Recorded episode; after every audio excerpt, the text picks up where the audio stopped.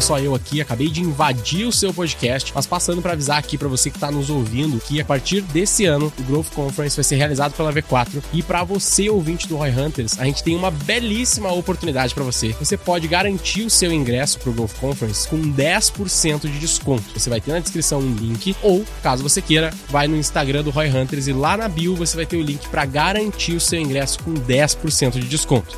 Vem com a gente pro Growth Conference. Roy Hunters, o podcast de marketing e growth da V quatro Company. V quatro Company. Aqui é arroba o Guilherme Lippert. Minha expectativa para esse episódio é saber se a minha meia faculdade de engenharia de software vai servir para alguma coisa como marqueteiro. Aqui é arroba Denner Lippert. Minha expectativa para esse episódio é provar que C R M é a prioridade de todo marqueteiro. Aqui é o Robson Harada, ponto E T H. A minha expectativa para esse episódio é provar para você que tecnologia tem que ser parte fundamental e prioritária da sua agenda. Aqui é arroba João Pedro, eu quero ter uma consultoria grátis com esse meu amigo, que toda vez que eu converso com esse cara, eu aprendo e eu, eu fico com a cabeça assim, caramba, eu realmente não sei nada. Ah, boa. Muito bom. Neste Roy Hunters, o foco será em por que a tecnologia é essencial para os profissionais de marketing. O podcast contará com a participação de Robson Harada, C M O do Mercado Bitcoin, que conta com uma experiência gigante por já ter trabalhado com diversas empresas mundialmente famosas como Google, Facebook, Uber e Itaú. Discutimos sobre a importância da liderança em marketing na formação digital e por que saber sobre tech e C R M é tão essencial para marqueteiros. Ficou curioso? Então ouça agora no Roy Hunters.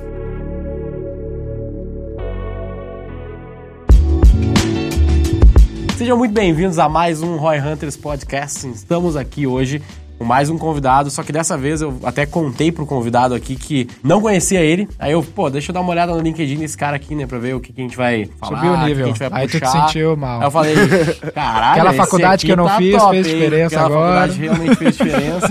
Puta merda, velho. Então, vou deixar o Robson Harada Caramba. se apresentar aqui pra gente brevemente e depois a gente entra direto no assunto, porque tem muita coisa que a gente vai querer falar contigo. Pô, legal. Seja primeiro, muito prazer, uma honra estar aqui com vocês hoje, amigo aqui, o, o J. e conhecendo aqui vocês aqui agora. Basicamente, eu sou Robson Harada, hoje eu estou como C M O do Mercado Bitcoin. Antes disso, eu construí minha carreira em agência de propaganda, trabalhei em algumas grandes agências do país, como a UMAP, O U G, U F C B, Razorfish, Digitas, do grupo Publicis. Depois eu fui uma das primeiras levas ali de colaboradores do Facebook no Brasil. Do Facebook eu fui para a Uber, eu era Head de Marketing de B dois B para a América Latina. Uh, da Uber eu fui para o Google e do Google eu fui para o Itaú, uh, onde eu era Head de Growth, onde eu desenvolvi bastante ali algumas temáticas de growth dentro da organização. E no ano passado eu fui para o M B como C M O. Hoje eu estou responsável por algumas áreas, né? Branding, content, social, P R, atendimento, sales, dados, C R M, Martech, EdTech, portal do Bitcoin, Blockchain Academy. Então é uma cadeira bastante ampla. E paralelamente a isso também fundei uma D A O no ano passado, que é a Alma, que é uma D A O de investimentos, uma organização autônoma descentralizada de Web três. E também estou como colunista da M I T Technology Review para falar de inovação, blockchain e tecnologias emergentes. Muito Pouca fã. coisa, umas empresas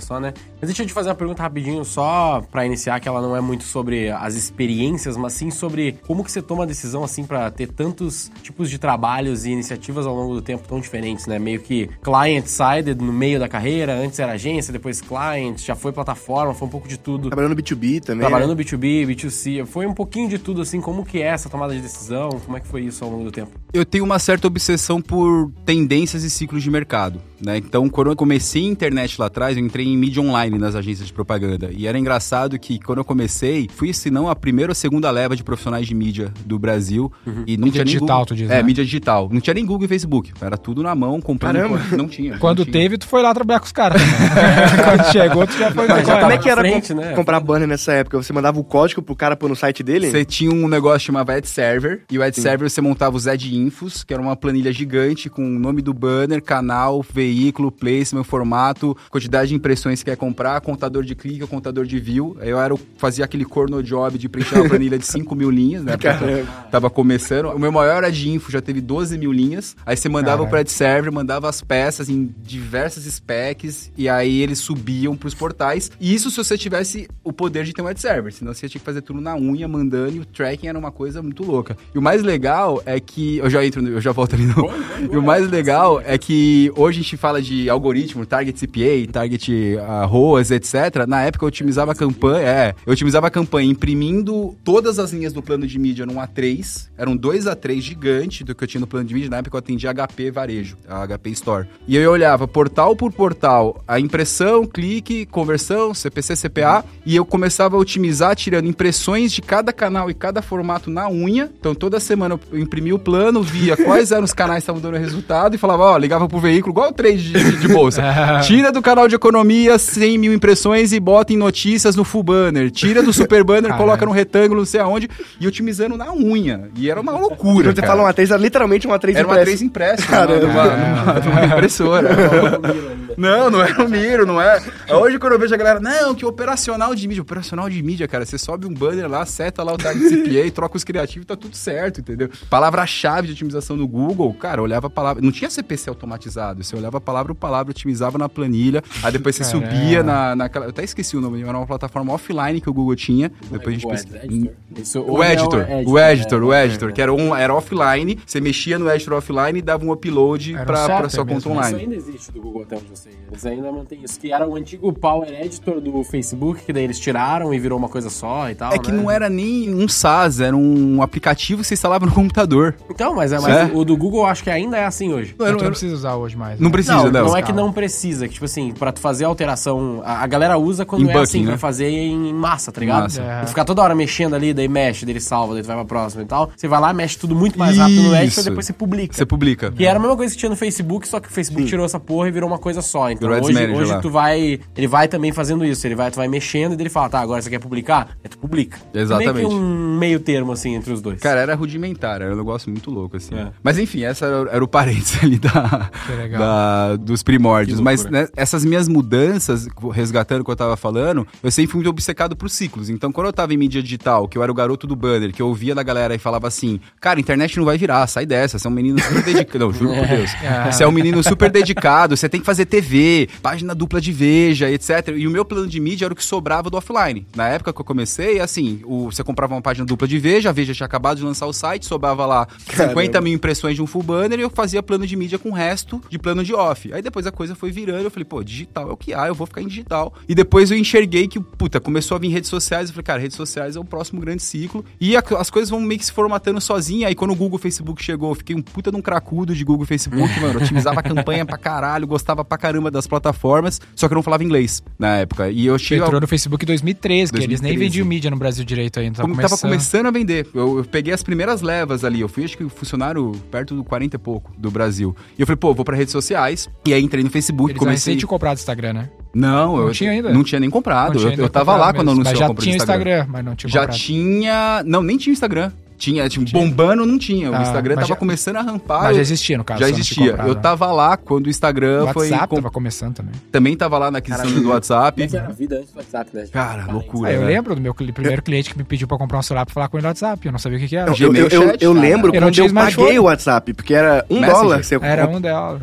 No é, iPhone e no, um no, no, existia no, o Skype, no né, era de graça. E Messenger, né? Skype, Messenger, Messenger, Google, Gmail, Chat, que todo mundo usava o Sim. chat do Gmail, que todo mundo usava pra tudo. O Slack também já existia. E aí, dentro do Facebook, eu comecei a ter contato com o ecossistema de Martech. Aí eu falei, pô, Martech vai ser o próximo... O Facebook foi quase quatro anos também. Tempo, quase né? quatro anos. O Martech vai ser a próxima grande sacada do marketing. Eu comecei a me especializar em Martech, aí mudei dentro do Facebook. Eu tava em Sales, eu fui pra área de Market Development de Martech, o Facebook Marketing Partners, e aí eu fiz a minha pós em Martech. Eu falei, porra, a Martech abriu minha o que cabeça. O que era essa área, assim? Lidava com as Martech? Sim, o trabalho era identificar as empresas de Martech ao redor do mundo dentro do ecossistema de Martech. Pode ser uma EdTech, uma Data Provider, um C R M Platform, um Clean Data, uma Creative Platform. Tinha vários segmentos dentro do Martech e eu identificava as ferramentas que tinham lá fora, avaliava elas para desenvolver elas aqui no Brasil Caramba. e América Latina depois. Era um trampo muito legal. Só que depois de estar tanto tempo no pé do cliente para fazer ele fazer as coisas, coisa. Tipo, eu tava lá no Facebook e falei, meu, você tem que implementar o Pixel, tem que lidar dessa forma. E a galera não fazia, falou, meu, eu quero ser marqueteiro, velho, eu quero estar do outro lado. Eu já tava na agência, tô no veículo, eu quero ir pro lado já do anunciante. Fazer, eu quero fazer. Eu quero botar a mão na massa, verdade, eu quero tentar fazer um negócio diferente. Foi pras três partes, né? Tu foi veículo, tu foi agência, tu tá cliente. É, esse é o meu ponto. É, então, é. Eu, nesse inteirinho, o meu ex-manager do Face foi pra Uber, ser head de sales de B dois B. Aí passou um tempo, ele me convidou pra ser o head de marketing de B dois B. Eu falei, pô, minha oportunidade pra entrar numa cadeira de marketing mesmo, de anunciante e começar do zero. E foi Ai. muito legal, e mais legal ainda, aprender o marketing B dois B, que é um outro bicho. É outro bicho. É um outro bicho. Então lá eu fazia eu I B M, prefiro. eu acho legal pra caralho. Legal, I B M, cara. Trabalhar com S M B, com middle market, enterprise, B D R, toda essa parada que de B dois B. O que era o, o B dois B do Uber naquela época? Uber pra empresas. Aquele produto é corporativo. A gente foi, é o mesmo de hoje. A gente foi cliente desse produto é, no V quatro. Que é muito bom. A gente é, né?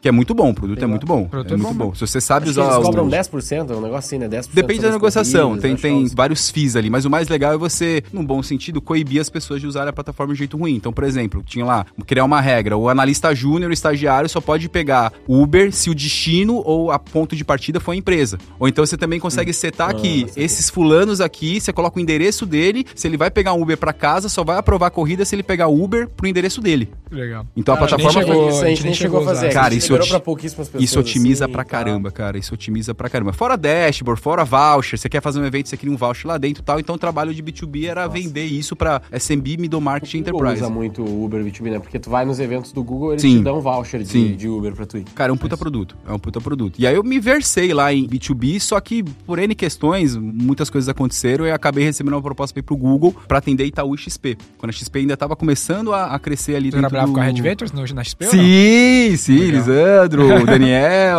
O Daniel é um grande amigo. Até hoje o Daniel, putz, o Daniel é um parça Legal. e pra mim uma das empresas mais competentes pra fazer campanha, pra fazer growth, pra é, fazer né, comunicação. Tanto que eles entraram no Itaú, né? Sim. A Red Ventures tava, tava ali no Itaú também. E aí eu fui pro Google por algumas questões, falei, ah, vou voltar pro quentinho. Voltei pro quentinho, voltei em sales, etcétera.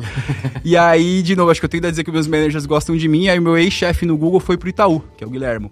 Te puxou de novo. Me puxou de novo pra montar a superintendência de growth. Ah, tu já tava em contato com, com o Itaú, né? Como já, como já. Um não, puta, eu tinha um... No Google tu tocava dois clientes. Itaú e X P. Entendi. E no Facebook eu atendi Itaú quase a minha vida inteira no Facebook. Mas Legal. no Facebook, quando eu comecei, eu atendi iFood. Fiz as primeiras campanhas social ads do iFood. Top. dois mil bolinha. Eu atendi a Mobile Native Clients, então Viber, iFood, todos os produtos da Móvel e Financial Services. Aí eu tinha Itaú, Bradesco, Visa. Aí começa a crescer muito, isso começa a ficar mais direcionado. Eu comecei a ficar só com o Itaú uma época... É, e aí quando eu tava no Google atendendo Itaú X P, meu ex-chefe do Google foi pro Itaú, me puxou pra ser o superintendente lá de Growth Marketing. Eu tava até comentando pro João, foi o momento mais realizador da minha carreira, porque o Itaú é um monstro, né, cara, é um negócio ali que... Era Itaú, Itaú, todas as marcas. Tudo, tudo, tudo, tudo. O time, meu time era bem grande lá, eu cuidava de toda a área de mídia, então on, off, branding, performance, todo o funil de mídia tava sob a gestão dessa cadeira. A área de Martech, que não tinha, eu criei a área de Martech, então montei uma R T de Martech e consolidei toda a gestão das ferramentas de Martech Marketing Technology do que banco. Legal. legal, isso é legal. Então, é. Gente vai aprofundar. Inclusive, o Itaú ganhou duas vezes pela Martech Today, Martech Conference, como um dos cinco melhores stacks de Martech do mundo. Caramba, pelos desenhos depois desse Martech. É, é, é legal, isso é importante a gente aprofundar. É bem e legal. O budget tava, tinha budget na tua mão de mídia também. O budget inteiro, pô. Quanto que era o budget? Dele, pô. É... Olha, está aberto, não é aberto isso aí, essa informação? Não, não é, ah. não é, não é aberto. Tem o budget de marketing na, no, no balanço, mas o budget de mídia em si eles não abrem. Não. Mas é mais de B, né? É. Todo mundo sabe que é mais de bi. É. Brasil, pô. Era um budget bastante... duzentos bi, né? Mais de cem. Era um budget, era um budget bem robusto, assim. Era bem desafiador, porque eram muitas linhas de produtos, sessenta milhões de clientes, então... Quantas pessoas no time?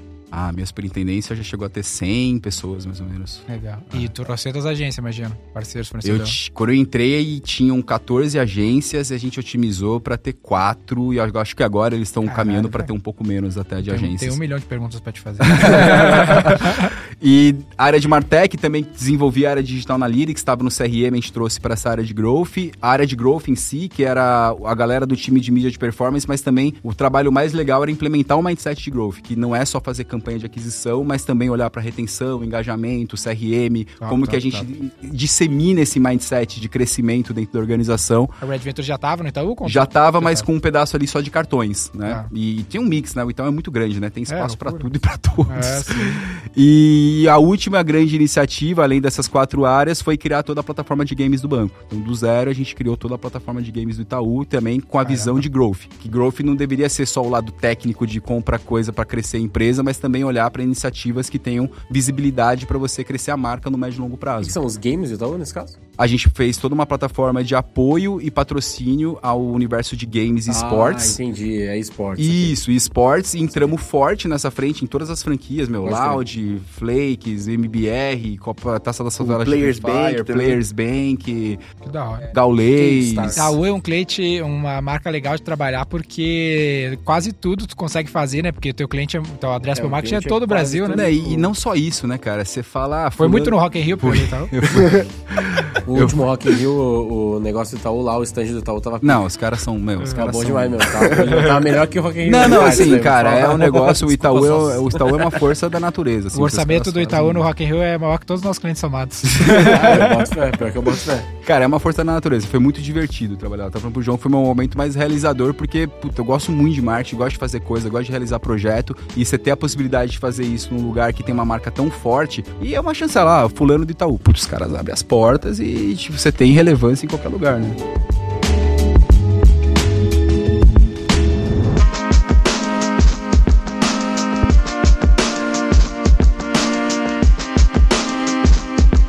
Dúvida, com um budget tão grande de digital, dessas cem pessoas, quantos de fato eram media buyers, gestores de tráfego, assim? Só pra eu ter uma noção. Umas vinte e poucas. vinte e poucas. Mas por que é? Não, mais, mais, não mais. Porque eu tinha umas perto de vinte na área de performance e mais umas quinze na área de mídia tradicional. Fora a galera dedicada dentro dos veículos, né? Porque Google e Facebook alocam pessoas que nem tu tava sim, alocado antes. Sim, sim, sim. Fora toda a galera dedicada. Fora que o Itaú criou esse modelo de comunidades, né? Então, o meu time ele era espalhado em diferentes squads, R Ts. Então eu tinha duas R Ts que eram concentradas... O que uh, fala R T é o quê? Release Train. Uhum. É uma... Ah, tá, igual a gente trabalha no Safe. Uhum. Isso, Release Train, onde uhum. tem várias squads dentro e a comunidade abriga várias Release é uma, Trains. A gente chama de arte lá. Isso.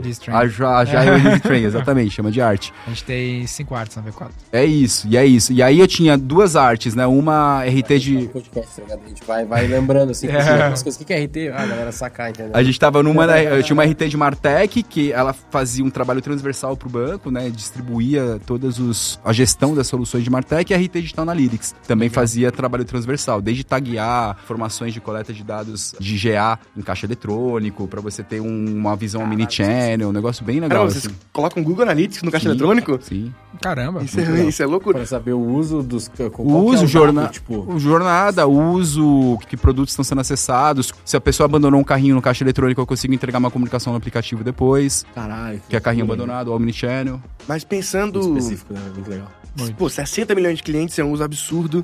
Que tipo de stack se usa para monitorar esses dados? Porque eu imagino que deve ser gigas e gigas e teras e teras de dado. E como é que o time de marketing, nesse caso, consegue ver o que é útil, o que é lixo? Porque, assim, se for monitorar absolutamente tudo, vira tanta informação que é difícil ter o to-do ali. Trampo de minerar deve ser... É, assim, tem a área de dados do banco, que é gigantesca. Tendo a dizer que deve ter milhares de pessoas na área de dados. Tem um cara de dados lá incrível, que é o Moisés, que é um dos caras mais cabeçudos de dados que eu conheci na minha vida. Então, eles fazem todo o trabalho de infraestrutura. Né, o trabalho da R T Digital Analytics é conectar com essa infraestrutura, que hoje é tudo A W S, sim, é público isso, posso falar, que é tudo A W S, e tinha dois grandes trabalhos. Um é padronização e disciplina de tagueamento, taxonomia, que é uma parada que, meu, qualquer empresa é um desafio, imagina uma empresa desse tamanho, né, para os dados caírem certo no Data Lake, para eu conseguir ter as, as fontes de origens corretas para poder fazer as minhas análises. E o último projeto, que eu nem sei como é que ficou, mas foi um projeto que eu comecei lá atrás, que era o modelo de atribuição, que aí sim é a treta da galáxia, né, como é que faz o modelo de atribuição. E a gente estava com um time da A W S dedicado para... Nesse grau de escala ainda. Né? Nesse grau de escala, um negócio assim, bizarro, assim, bizarro. Tu impacta de... o consumidor de tudo que é lado, difícil de tu atribuir, né? E aí o segredo, cara, é assim, você tem que escolher as batalhas. Então eu olhei, pô, o que, que é o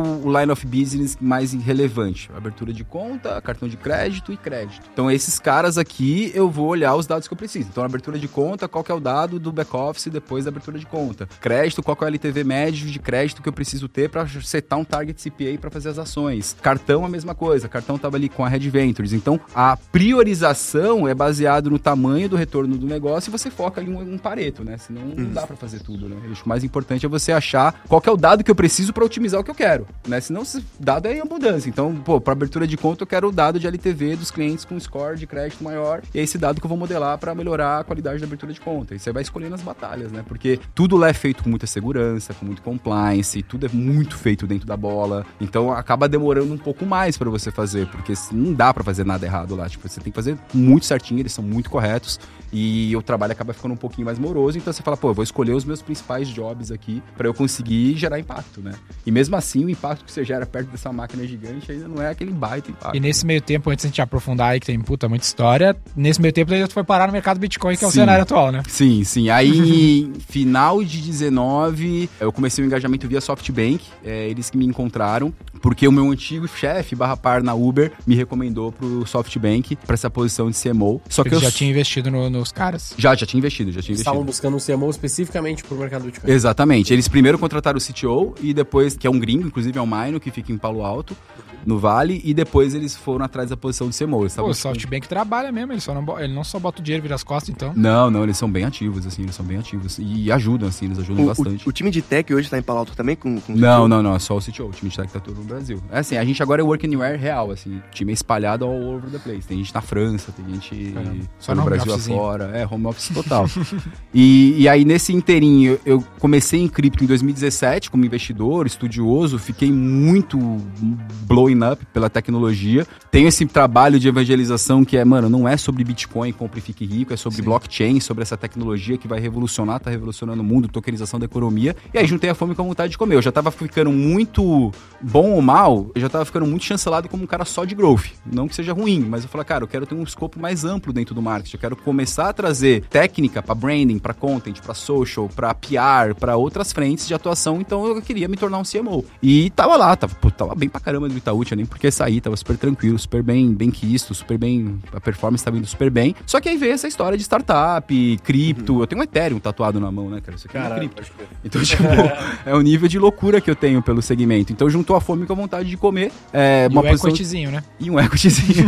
É sempre bom. E é bobo, né? um equityzinho, e aí, pô, pô, vamos pra lá, vamos se jogar. Pegando o seu ponto, eu uhum. me jogo, não tô nem aí, cara. E olha só, tem uma galera que nos escuta aqui que vai se identificar com a tua história, porque são Roy Hunters, né? São marqueteiros, ô Robson. Eu até gravei um vídeo essa semana sobre isso, escrevi a tua opinião, que é, imagino que deva ter tido bastante esse dilema. Hoje tu tá um pouco mais de um outro lado da mesa, que é entre empreender e intraempreender, né? E muita galera que tá nos ouvindo tem esse dilema de ou empreendo ou intraempreendo, e talvez muito gestor tem bons executivos que também tem essa dúvida. Às vezes ele perde porque o cara vai fazer uma aposta maluca. Como é que foi esse dilema na tua cabeça? Tu tem umas iniciativas ali pessoais e tu até então não tinha equity, agora tu tem uma parcela de equity num projeto onde tu tem a chance de empreender mais, talvez tu tinha antes nas empresas mais consolidadas. Qual que é a tua visão pra galera que tá nos ouvindo sobre isso? Cara, eu vou falar a real, assim, eu, eu sou uma pessoa de poucos arrependimentos na minha vida, mas um, um grande arrependimento que eu tenho, eu não posso reclamar, tá? tá? Mas eu tenho um arrependimento, uma pulga atrás da orelha, que era, eu acho que eu deveria ter empreendido... Um arife ali. Lá atrás. Mais Hoje eu, cedo. Eu, eu tô com trinta e oito. Quando eu comecei, eu tinha... Certo ou errado, tá? Não tô falando que é certo, tá? Eu tinha tesão pra trampar, velho. Eu trampava dezoito horas por dia, vinte horas, varava à noite. Cara, eu tinha uma energia. Só que eu gerei tanta grana pros outros, que eu pensava, pô, será que se eu tivesse pego essa energia com vinte e poucos anos, com pouco a perder... Você tá com vinte e poucos anos, você não tem tanto a perder. Você fala, pô, hoje com trinta e oito eu tenho um patrimônio, tenho uma... Uhum. Se eu empreender e me fuder, eu tô fudido. Uhum. Com vinte e poucos anos, com aquela energia, se eu tivesse empreendido com aquela liquidez de capital que aconteceu nos últimos anos, com todo respeito, mas nem todos os bons projetos captavam, e projetos ruins captavam, e fez muita gente milionária, e etc, uhum. etcétera. Talvez eu teria tido uma outra trajetória. Ao mesmo tempo, né, não quero ser... Eu, eu dei os profetas do passado, né? Sim. Tipo, ah, se eu tivesse comprado cripto em dois mil e treze... É o eterno orife, né? Se tu entrar nessa loucura aí. Ao mesmo tempo, a carreira corporativa, o corp e corpzão, cara, me deu tudo que eu tenho, uhum. né? Então, eu tive oportunidades, eu tive uma série de, de benefícios por também estar no corp, segurança, etc, etcétera. Só que hoje eu tô correndo atrás do prejuízo. O que eu quero dizer com isso? Eu tô intraempreendendo numa startup, e é de fato muito diferente, porque no Itaú eu era uma engrenagem, né? Uhum. E dentro de um ecossistema absolutamente robusto, e aqui no M B hoje eu sou comitê executivo. Uhum. Então, eu tomo decisão com board, todos os dias. Minha vida é acordar, tomar decisão, dormir, tomar decisão, uhum. bom ou ruim, mas era o que eu queria. Falei, pô, eu queria estar tá no manche, né? Então, e tu hoje... tem a chance de ganhar um super prêmio ali por causa do equity. Big risk, big price. Uhum. Então fala, você é louco, você saiu do Itaú, você é maluco, não sei o quê. Porque uma coisa você tá num lugar que você tá mal. Não, eu tava bem. Então por que que você fez isso? Porque eu gosto de cripto, eu acredito na web três, eu acredito que o blockchain vai ser a próxima disrupção do planeta e ali as coisas dando certo encurtaria o meu plano de independência financeira, vamos dizer assim. E por que não, muita gente vai pensar que está nos ouvindo, não partir para um negócio do zero? Porque eu sou Porque... bunda mole. Uhum. Eu não tenho essa coragem que o empreendedor tem. Hoje, para eu fazer um negócio do zero, eu me conheço. Eu tenho será humildade. Que tu é ou será que não valeria a pena porque tu já consegue ter equity no negócio que já tá no meio do caminho? Acho que as duas coisas. Eu, eu fiz uma autoanálise uhum. e tipo assim, se eu fosse empreender hoje do zero, eu seria um bom braço direito de um founder corajoso. Uhum. Eu não sou o founder. E eu tenho essa noção. Legal. Eu tenho essa humildade. Legal. Que eu não sou o founder. Eu admiro quem são. Admiro a galera que, meu, Thales, uhum. vocês, que vai lá e dá as caras, monta o negócio, faz dar certo, etcétera. Eu não tive esse ímpeto. Mas se um dia, sei lá, um fulano que é um puta founder me chama pra ser o zero dois pra fazer o parada junto uhum. com ele, mas ele é o founder, ele vai lá e vai ter o meu apoio pra fazer as paradas acontecer, porra, eu acho que seria pra mim esse tipo de play. Eu ouvi uma opinião, eu tô assistindo muito o Fábio Akita, não sei se você já viu esse porra, cara. Muito bom, no... cara. Ele é muito bom, velho. Ele é bom. Enfim, né? E aí uma opinião que ele dá sobre essa pergunta do Denner é que ele tem uma opinião meio contrária, mais parecido com o que tu fez. Ele fala que a maior parte da galera que vai tentar acha que com vinte anos tem que estar tá empreendendo, ele acha que essa galera tá muito iludida. Porque os caras não sabem o que eles estão fazendo, eles não sabem gerir pessoas, eles não sabem quais são todas as picas de empreender. É meio conservador a opinião dele, obviamente, que a gente não tinha, não sabia porra nenhuma, você foi lá e foda-se, fez. E deu certo. Mas quantos Mas morrem um grau, no meio do caminho, um tá ligado? Sorte, né? Teve porque... um grau de sorte, sempre tem um grau de sorte. A questão é quanto risco você quer tomar e quanto você pode. De fato, se tem uma hora pra se fuder é no começo, né? Não, é, não lá na frente. Exato. Ao mesmo tempo, não é garantia de sucesso. Então ele fala que, tipo assim, é meio que um meio termo. O ideal seria, cara, pega uma experiência Sim. e tal, e depois, se tu tem uma puta ideia, vai pra cima. Eu acho o teu caminho um caminho muito mais... Eu sempre me preocupei em, em escolher um caminho que tivesse altos ganhos, mas com altas probabilidades. E o caminho do Thales, a galera do que foi pro Venture Capital, é um caminho de altíssimo risco, baixa probabilidade. Os caras conseguiram umas janelas, é, convencer é uns caras de umas ideias é malucas. É o caminho do louco, né? Tipo assim, se desse errado, doideira. A gente ia falar, cara, o Thales é um idiota, mas é, deu certo. Deu então, certo. Cara, ele é um gênio. Tá ligado? Não, mas hoje a minha manobra de contorno, e que tem me dado muita alegria, e fulfill, assim, pra mim, eu entrei de cabeça nos mercados Sim. de startups. Hoje eu sou conselheiro Sim. e advisor, investidor de startup. É, tô na Strive, que é um fundo que o Thiago criou com uma galera foda de aceleração de startups. É daí que vocês conhecem, então, o mundo não, de startup não, a gente ou não? Conheceu do Clubhouse, velho. Ah, imaginei que fosse, porque você tem o... Não, do, do Clubhouse. Ah. E aí hoje eu tô mega envolvido com a Media for Equity, uhum. tô envolvido com a Strive, tô envolvido com o fundo da Fisher. E tu ainda é muito novo, né? Se tu for ver, né, até onde a gente vai produtivamente a nossa geração, eu vejo que a gente tem, eu gravei, no meu vídeo eu falei um pouco disso, né, que a gente tem muitos exemplos mainstream pops de empreendedores, e a gente pouco fala dos intraempreendedores, né, como o próprio Martin Sorrell da W P P, nossa. Que ele é um cara que começou a W P P com quarenta e poucos anos. Não, o que esse cara fez com a W P P é, e depois agora o S quatro, então, o cara reinventou de novo a propaganda. É, o próprio é um Tim maluco. Cook na Apple, se não fosse Tim Cook, a Apple talvez não seria, seria o que é, entendeu? E ele Exatamente. É um dos executivos mais bem pagos da história. Exatamente. Aí eu até falei no vídeo, pô, se tu tivesse nos anos noventa lá na Apple, que nem ele tava, e tu saísse pra empreender, teria sido uma puta cagada, né? Que negócio tu ia fazer que ia ser melhor que ter um equityzinho na Apple, porra. Não, isso é verdade, mas hoje... E ganhar cem milhões por ano limpo. cem milhões. É. Limpo. Saiu o ranking, né? Do Saiu. Ele, ele, tá é, ele tá em décimo. Ele tá em décimo. Velho, cara. O cara da, do, do Pinterest tá acima dele, cara. É, é um negócio muito louco. Pariu, Os né? primeiros lugares eu nem sei quem são fundo, aquelas é, empresas. É, acho que é, ban- é fundo, não é? É fundo aquilo? Acho que é BlackRock, não era? Não, não, não era BlackRock. Era Black alguma coisa, mas não era BlackRock. É uns quatrocentos milhões de dólares, cara. Isso! Isso, eu tava quarta-feira jogando um pôquer com a galera, aí o meu amigo o, falou... O pôquer do Eli? Eu, o pôquer do ah, Eli. Pô, é o que eu, eu ganhei, é o que eu, eu ganhei. ganhei. Você ganhou? Ganhei, ganhei ah, dezessete mil. Eu, eu, eu liguei ah, pra... Você que falou não, que não, eu, eu liguei pro Gui e falei, Gui, vai ter um pôquer hoje, massa, vai. É que, é que eu não ia conseguir ir, eu ia falar, pô, coloca alguém no meu lugar. Mas... E aí na, lá no poker a gente tava discutindo esse ranking. Falei, cara, nem é ninguém da Big Tech, o Tim Cook tá em décimo lugar. O próximo assim, eu quero ir, velho. Mas foi meu, muito cara. Legal, cara. Foi umas cem pessoas, cara. Foi legal pra caralho. Tá no X um no poker lá no final. Você vai jogar muito melhor que eu, pô. Não, não, só pra, pra concluir que, tipo, hoje eu tô matando a minha vontade, podendo estar tá próximo das startups, ajudando, mentorando, aconselhando e investindo, né? Então hoje isso também é uma coisa que tem me dado um pouco mais de menos arrependimento, porque eu, de uma certa forma, eu tô com vários plays de equity em vários lugares, não deu nada até agora, mas pode ser que daqui dez anos essas porra dê muita coisa. Né? Como você tá mentorando startups e já trabalhou em várias grandes empresas, Acho que você tem um mix ali de vários cenários ali de crescimento dessas empresas. Queria te fazer uma pergunta do... A maior parte das pessoas que escutam aqui o Roy Hunters, elas são empresas que não investem uma quantia tão grande assim, às vezes investem até alguns milhões, mas não a ponto de chegar a bi, como Itaú, outros bancos, etcétera, supostamente. Mas assim... Muda muito, né? Tipo, a maior parte das pessoas aqui só compra Google e Facebook.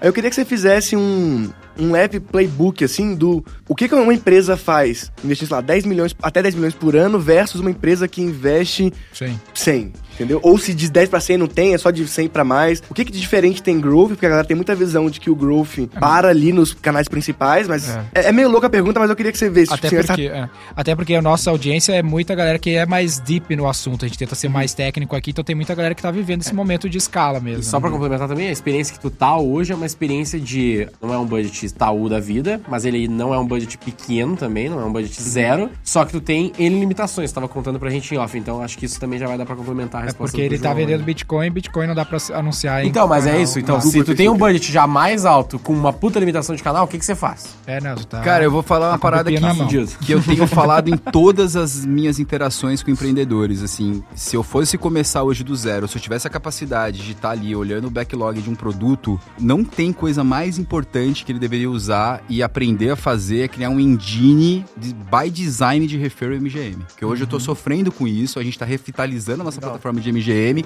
mas cara, se você não tiver um puto engine flawless, pô, tá aqui, o seu M G M tem que estar tá na home de tudo. Explica, vamos lá, vamos traduzir, vamos traduzir, né? Isso tu tá um falando do mercado Bitcoin e qualquer empresa, qualquer, não, tá. hoje eu falo pra qualquer zero, empresa, né? Member get member, é, é ter um engine de indicação. Por quê? Mecanismo de indicação foda. Mecanismo de indicação foda com produto, o U I e U X do produto com engine de indicação. Então, por exemplo, uma startup que eu mentoro que eles não tinham, eu falei, cara, o seu indique amigo tem que estar tá na home, em todas as páginas, tem que ser um float, tem que ser um pop-up, porque você tem que ter um engine pra fazer... Indicação as... até pro lead, né? Pro, o lead indicar pessoas. Exato. Não só. O TikTok fez muito isso também. Muito, né? Mas, gente, é, mas qual que é o desafio? O que que acontece hoje? A pessoa, ah, vou fazer M G M. Ela vai encaixar quadrado em bola, porque o produto já tá desenhado, o data lake não tem as, os pipelines de dados para receber a integração do M G M, o pagamento do crédito às vezes vira uma coisa manual porque não tá automatizada. Eu investiria muito tempo e energia para ter uma é plataforma de M G M, tá o engine é, é muito bem feito de indicação, pagamento da recompensa, diferentes testes para o tipo de recompensa que você quer dar para o cliente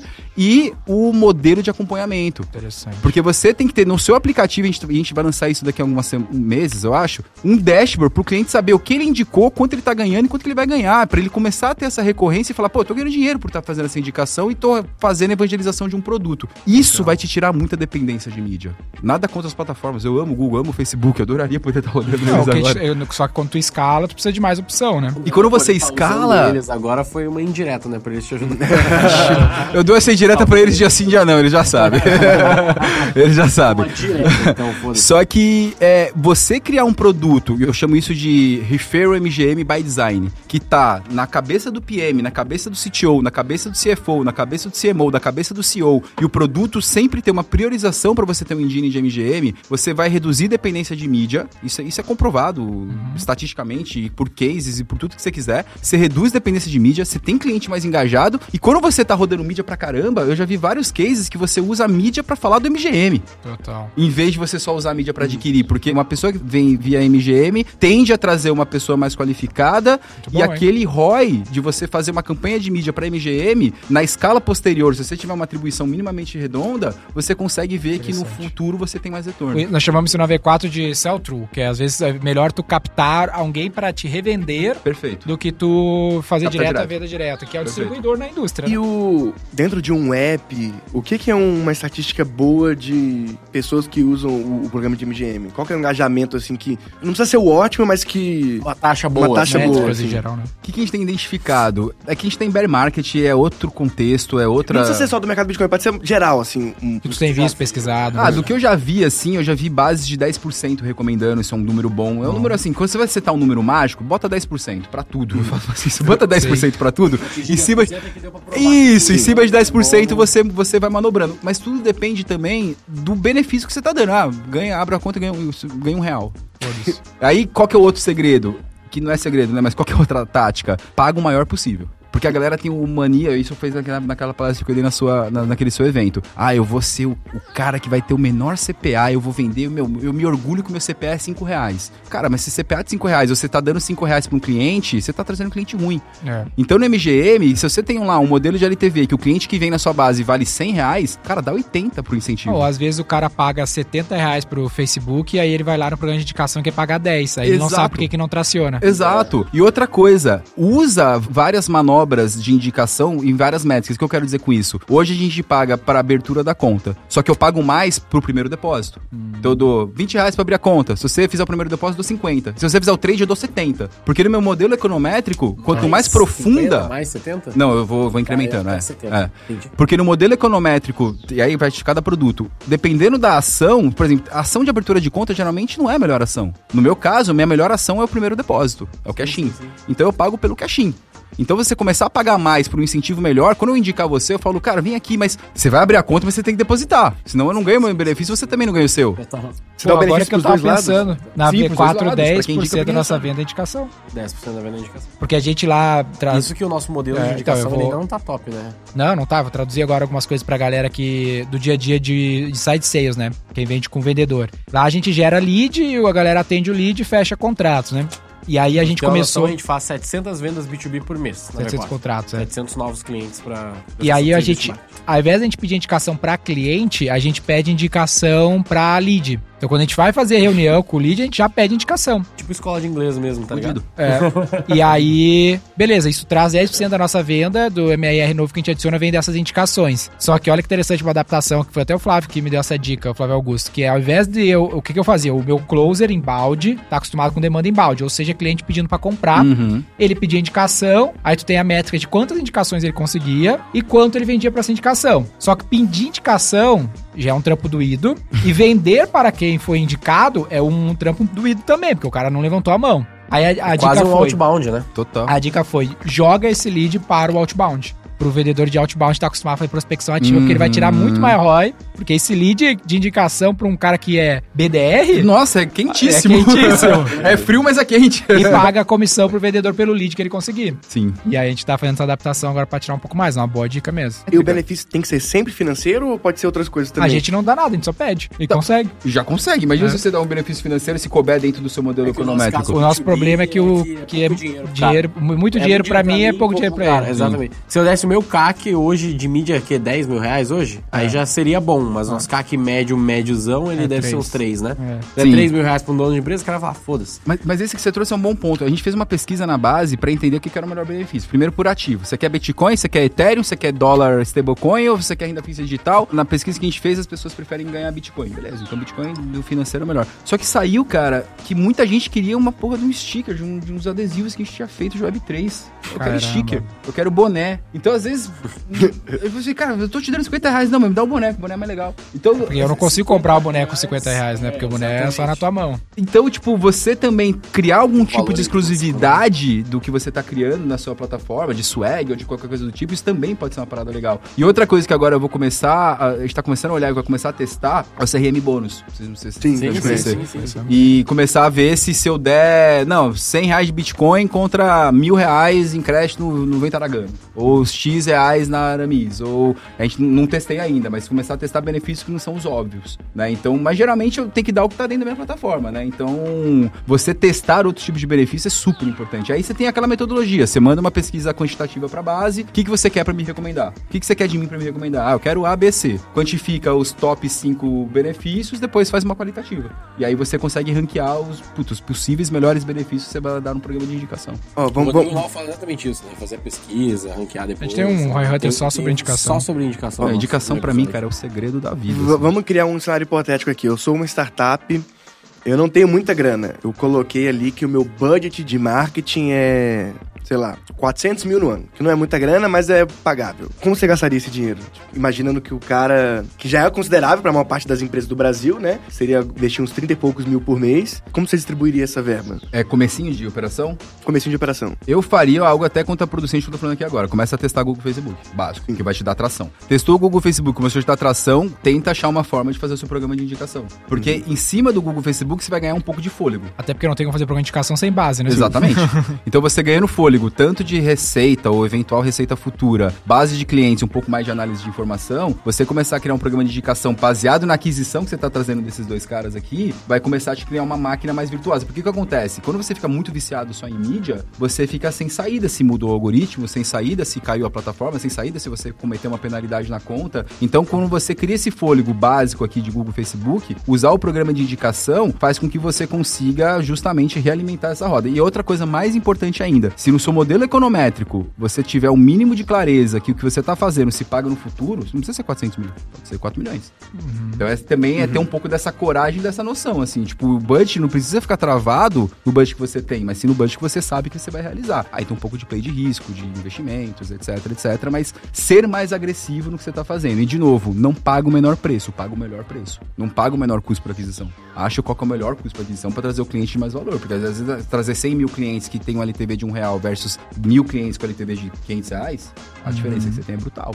brutal. Né? Então, você tentar... E aí, a maior recomendação, cara, você vai ter que estudar dado, vai ter que estudar sua base, vai ter que entender como que você consegue modelar Google e Facebook para fazer a conversão offline que você quer. Se for um e-commerce, pode até fazer uma conversão online, mas fazer a melhor conversão offline para você poder fazer o melhor bid e trazer o melhor cliente, porque, de fato, os algoritmos deles funcionam pra caramba. Uhum. É bizarro, assim, o algoritmo é uma parada que realmente funciona. Exemplo, quando você bida mais alto no Google Facebook, você tem acesso ao iPhone quatorze, iPhone treze. Se você bidar baixinho, você vai falar no Xiaomi. Não ah. vai te dar inventário do iPhone quatorze, porque o inventário do iPhone quatorze é mais restrito e de mais alto valor. Você Caramba. bida mais alto, você pega o cara que tá rodando na Faria Lima, que o Google acha que ele mora na Faria Lima, no Vila Olímpia, no Campo Belo, nos bairros nobres, frequenta o restaurante high-end, vai no Rubaiá, etc, etcétera. Isso é um target. E pra acessar esse target é mais caro. E se você bida muito baixo, você não vai acessar esse target. Sua comunicação necessita de um target como esse. Então, você entender também que o menor custo pode ser predatório pro seu crescimento, cara, isso aí é, é killer também. Então, você modelar pra esse custo médio melhor, pra você tentar trazer um cliente maior pro seu longo termo,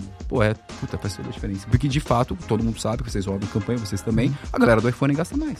Só que é mais caro de pegar esses caras. É, inclusive, é, é meio bizarro essa informação, né? Porque oitenta por cento de tudo que é transacionado em apps vem do iPhone e ele tem, tipo, quinze por cento do mercado. Né? No Brasil, né? Não, não, no mundo. Quando não, mas nos Estados Unidos, o iPhone tem, sei lá... Mas é porque lá é o único país outlier. Isso, que é, isso, porque, isso. tipo... Isso. Mas fora lá, globalmente, o Android tem mais share. Mas é, é bizarro, tipo assim, tudo que é vendido, né? Em todos os apps e jogos do iPhone, né? Que eu falei, representa oitenta por cento de tudo que é transacionado no mobile, mesmo tendo um market share pífio. A qualidade é. do cliente é... A qualidade do cliente é muito mais alta. E, e buscar essa qualidade na sua aquisição, se você faz isso no começo, cara, isso faz uma diferença brutal pro, no prazo da empresa. Tem um negócio de uso também, eu acho, do iPhone que é meio bizarro, porque eu nunca tinha comprado nenhum app no Android, porque eles não... Porque a maior parte dos apps não cobram lá. Sim. E aí, no, tu vai pro iPhone, tudo é pago naquela porra. Sim.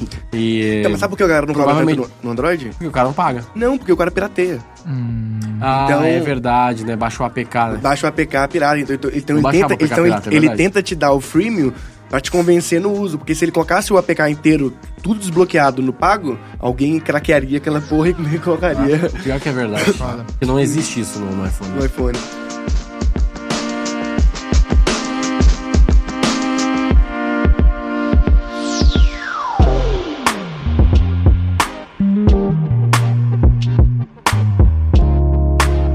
Mas eu ia te perguntar, a lógica é o seguinte, beleza, imaginando essa startup aí que eu te falei, eu vou fazer essa pergunta porque eu conheço o seu trabalho e eu sei que você é um cara, como você até falou aqui, muito ligado em martech, em ferramenta, em coisas que, sei lá, o gestor de tráfego padrão não usa. Quais seriam as primeiras stacks ali que você contrataria que são, tipo, obrigatórias? C R M, envio de e-mail... Se você for um app push notification, porque tem uma parada que eu tenho visto muitas startups fazendo. Eu vou construir minha própria plataforma de C R M. Eu vou ter meu push, eu vou fazer meu, eu vou mandar meu e-mail, eu vou mandar... porque o cara é programador, né? Eu vou fazer, vai ficar fazer pica. Tudo, não, lá, deixa sério. que eu já, já faz o R P aí, não, tudo certo. Cara, cagada. S A P, nada, vou porque copiar. De, porque depois é. você não consegue evoluir o stack, porque depois não, não vira prioridade. Ah, sei lá, tem que fazer o produto ou tem que evoluir minha plataforma de push? Não. Aí vira uma cagada. Então, putz, investe primeiro numa boa plataforma de C R M. Não precisa ser a mais cara, pode ser o MailChimp, cara, que custa cinquenta reais por mês. Tá cada né? vez melhor, aliás. Tá cada vez melhor.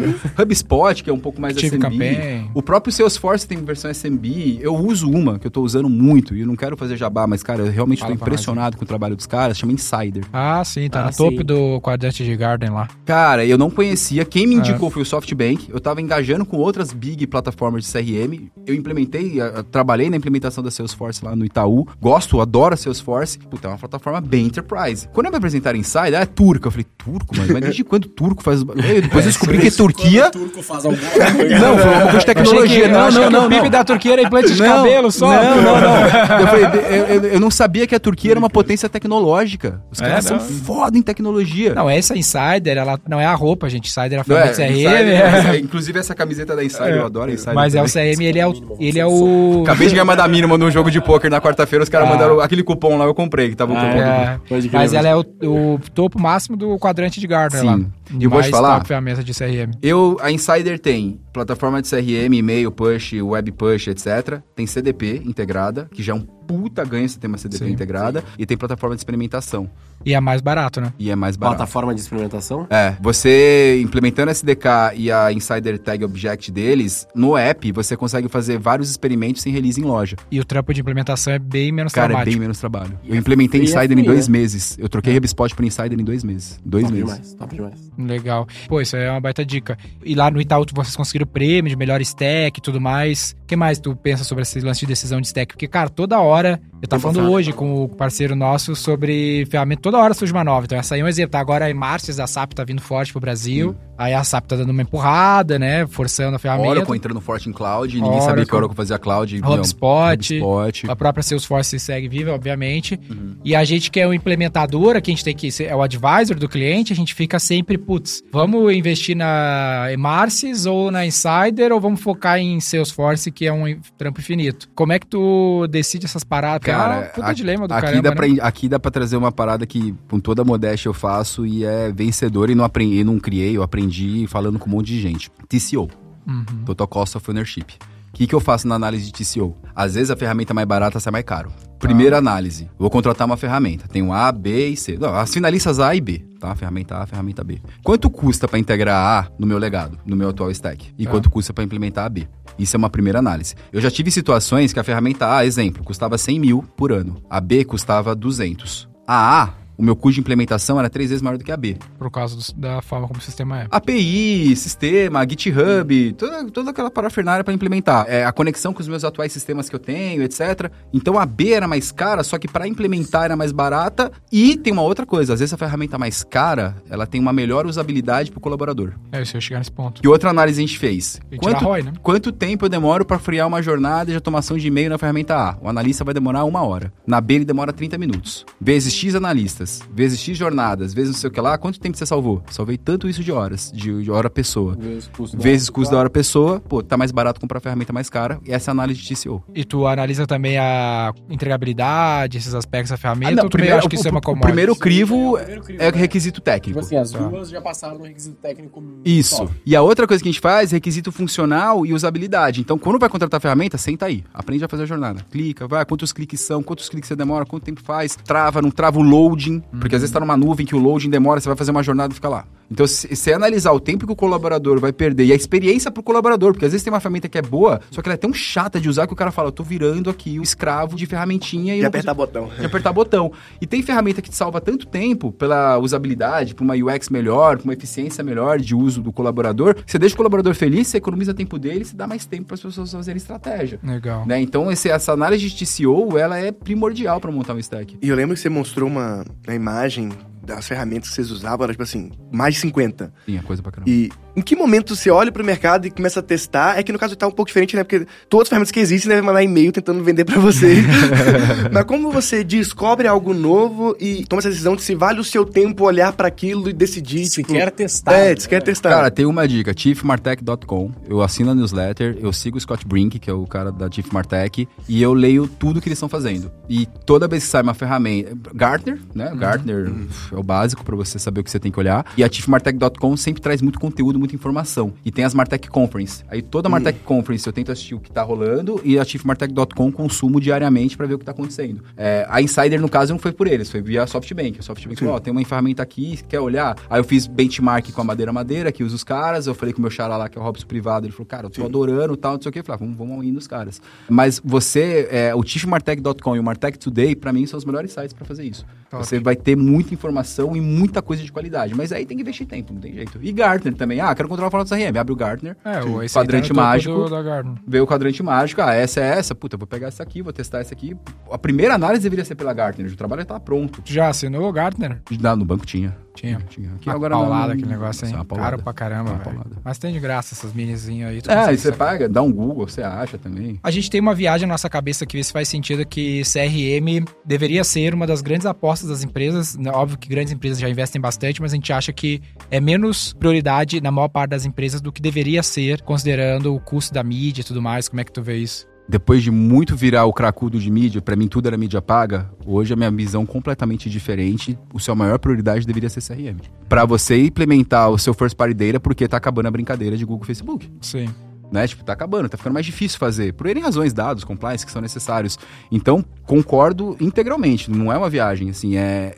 C R M foi altamente negligenciado e é negligenciado até hoje. Uhum. Tanto na implementação de um stack que faça sentido, tanto em operação. Ah. A galera hoje manda e-mail. Cara, mas você tem tanta uma oportunidade, jornada, jornada, jornada automatizada, usar a A I das plataformas de C R M para entregar o melhor canal, o melhor momento. Não fica setando, vou mandar esse e-mail nove da noite. Não, deixa a A I mandar, ele, puta, pra você, você lê e-mail uhum. às nove, você lê e-mail às, às dez, você lê e-mail meio às quinze, você ter isso muito bem organizado, pegando até a sua pergunta, como você está falando de uma startup que estava começando, escalar, você precisa fazer mídia paga para trazer base. Mas a outra grande prioridade é você começar a C R M by design desde o começo. Seja com uma plataforma externa, se você tiver coragem de construir a sua, tipo, a Amazon tem a própria. Se você é maluco. Se você é uma Amazon da vida, beleza. Mas assim, C R M é, sim, deveria ser a principal pauta do C E O, não do C M O. O que, que tu acha da função de C R O? Tu já tem, tem visto o C R O, Chief Revenue Officer? Sim, a gente tem lá no M B. Eu acho muito boa. Sabe como que tu lida com o C R O? Porque o cara bota ritmo. Qual que é a diferença do C M O pro C R O na tua cabeça aí? Ele tá olhando revenue todo dia, distribuição, canal, time de vendas, e tira um pouco do, da distração de um C M O para ficar olhando só vendas. Uhum. Então, dependendo da estrutura, se couber um C R O, eu tô tendo essa experiência agora e eu adoro lá o Dani, que é o nosso C R O, cara, o cara, ele é faca na caveira. Uhum. Então, ele tá lá empurrando. C R O é mais venda, mas tem um perfil mais de venda do que o marqueteiro, né? Não, muito de vendas. Muito a gente vendas. botou, te botou o nosso antigo sócio, que era de vendas, que era o nosso diretor comercial, pra evoluir pra C R O. Sim, aí eu acho muito bom dar ritmo, porque você tem alguém te espetando, uhum. os times espetando você, e eu falo, cara, recurso compartilhado, quer falar com a minha diretora de Growth? Fala lá, ela tá contigo. Tem vários fóruns que eu nem tô. É, a minha diretora de Growth tá, e ela tá direto com o C R O, e eles estão lá, meu, faca é, na cabeira. Trabalho conjunto, né? É, então eu acho muito bem essa posição, não tive experiência, não tinha tido experiência ainda, tô tendo agora em loco, uhum. tem que ser a pessoa certa, com o perfil certo, os times de vendas ficam lá, cara, cadência, batidão, e eu fico lá como uma grande área de, de apoio, plataforma. plataforma é, o nosso marketing, a gente até usou o frame do Team Topologies lá, e o, o marketing ficou como plataforma. Daí a gente tem duas value stream, né? Value streams. Que é, uma delas é a de revenue. E aí tem três artes ali, e aí o marketing serve como plataforma para todas as, todas as value streams. São então, duas value streams, né? A gente tem duas value streams e essas são as artes. Isso, não? Tem três artes em cada value stream. Isso. E a gente tem uma... O, a value stream de cliente e value stream de franqueado. Sim. Dentro de cada uma delas, tu tem uma arte de aquisição, uma de retenção, uma de monetização. E aí ah, o perfeito. marketing um, vem embaixo como vem plataforma, embaixo como plataforma. É, as a service para todo mundo. É, eu vejo dois modelos. Um, o marketing plataforma as a service, e a outra, eu tenho um modelo híbrido, onde eu, onde eu tenho gente do marketing nas squads. A gente fez um pouquinho disso também nas streamlines, né? E aí, na falta de recurso, qual que é o mundo ideal? Eu ter alguém de C R M, um de mídia paga, um de content e um de produto. Um, um dentro P M M. Da streamline, dentro dos squads. É, dentro dos squads. Mas recurso hoje está escasso. Então, o que, que eu tenho tentado fazer? O P M M. Eu estou reforçando e dando muito mais proposta e valor para o papel do P M M. Que, de fato, a discussão do Airbnb agora, eu já estou fazendo já tem quase um ano. O P M M tá falando Product Marketing Product Manager. Marketing Manager, que ele é a conexão do P M com o marketing e com as squads. Então, ele fica lá do lado do produto, produto. Ah, legal. Tentando endereçar o que, que precisa ser feito pelo produto, go-to-market, etcétera. E o P M M cuida do go-to-market. Mas tu tem um P M M ou tu tem mais de um P M M, tem no caso? Tenho quatro P M Ms. Ah, os P M M estão dentro das squads. Estão de, separados por produtos. Eles estão uhum. nas squads, mas eles têm um trabalho híbrido de ser a, a interlocução do produto com as squads. A gente tem um P M M só lá, a gente acha que tá o whip limit total, assim... Sim. Hoje eu tenho quatro, uma head, três, e elas estão, coitadas, assim, absolutamente fodidas. É, né? E hoje, se eu fosse, se eu tiver a, a possibilidade de investir mais estrutura, eu vou investir em P M M. Interessante. Porque faz muita diferença, cara. Porque é uma pessoa que conecta com a galera de social, conecta com a galera de branding, conecta com a produtora, conecta com a área de produto, conecta com a pessoa de revenue, conecta com a cara de dados... Ah, ele é um perfil head de marketing. É, head de marketing de produto, produto, né? É, um head de marketing de produto, só que essa função de estar conectado no produto, ajudar no go-to-market e também conectar com as outras áreas do marketing, falando a língua do marketing. Quem me deu essa dica dessa função foi aqui no Roy Hunters mesmo, era uma função que eu não tinha nem pensado. E ela começa foi a fazer a muito... Né? Foi a Débora mesmo, né? É, foi a Débora que... Cara, faz diferença. Porque ela faz isso agora, quando ela vendeu a Chile pra... VidMob. Pra VidMob, ela assumiu essa função. Inclusive, você usa VidMob, né? Uso. Usou bastante. Usei bastante. Você acha que isso muda o jogo mesmo, esse tipo de ferramenta? Cara, se você souber usar... Porque assim, uma coisa é, as pessoas olham pra uma ferramenta como essa pra produzir criativo. Uhum. Cara, produzir criativo pode ser de várias formas. Com o VidMob, com A, com B, ou contratando uma produtora e fazendo com a produtora. Se você for usar pra produzir criativo,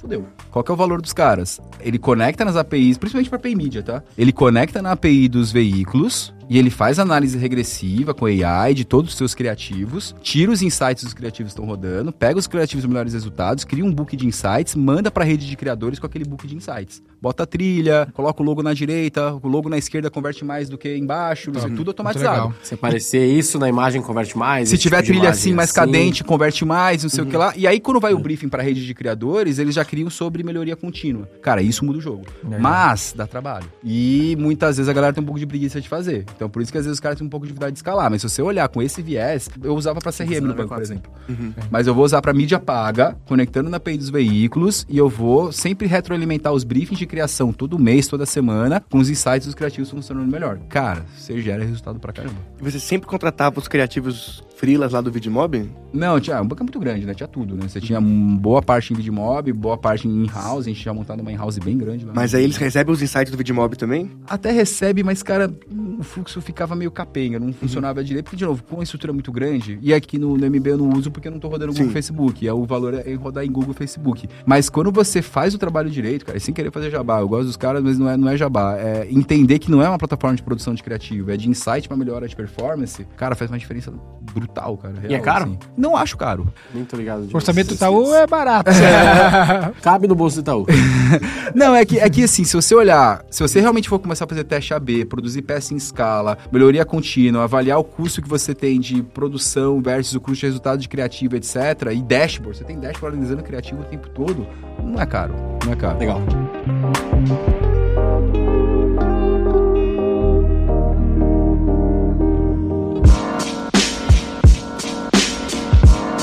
E hoje no, no mercado Bitcoin lá tu tem muita dificuldade de rodar coisa. Tu falou um pouco aí do Member Get Member e tudo mais, mas tu já teve nesse período que tu tá lá alguma conclusão sobre essas outras alternativas de Out of Home, programática? Porque é muito difícil a galera tirar a R O I de programática e Out of Home, né? Agora, nesse exato momento, eu tô entrando com uma campanha de O H, testando o Q R Code, mas uhum. é teste mesmo, então não sei se vai dar R O I, não faço nem ideia. Teve é... aquela de um concorrente de vocês no Super Bowl com o Q R Code que foi ah, bom, né? Foi teoricamente. Um estouro, né? Aquilo foi um estouro da Coinbase, uhum. da Coinbase. Foi um estouro. Mas agora eu vou testar pragmaticamente Q R Code, abra sua conta, ganhe cinquenta reais e escaneia esse Q R Code. Vamos ver o que dá, em edifícios residenciais, etcétera. A gente vai testar isso agora. É, e programática, a gente tá falando mais cedo, não é, não é queimando o canal, mas, puta, eu tô usando ele pra last mile. Tudo. Tipo, ah, o cara bateu lá, abandonou o carrinho, criativo, meu, e marketing, marketing, marketing. Isso tá indo bem. Legal. Trazer programática pra gerar volume, eu o até hoje não tive, é, é até hoje eu não tive boas experiências, não, acho que dá pra ter, eu tô testando uma agora que chama Illumium, que é uma gringa que está aqui no Brasil, que eles têm um pitch que é trabalhar a jornada do cliente de acordo com os steps do funil, criativo automatizado, conectado nos A P Is do cliente. Então, eu tô começando a rodar esses caras agora. Tô com uma boa expectativa. Mas o last mile hoje é o básico, assim, fazer o remarketing bem feito com uma programática, às vezes você tem resultados melhores do que remarketing do Google Facebook. Illumium. É, Illumium. Mas tu roda essa, esse retarget no Outbrain, no quê? Na Crytel. Crytel. Principalmente Crytel é, e algumas outras programáticas, agora é na Illumium. E a Illumium também tem uma parada que eu tô bem animado pra testar. Outras tem, tá, gente? Mas a Illumium tem um disco engine é bem bom. É re-engagement. Então, hum. puta...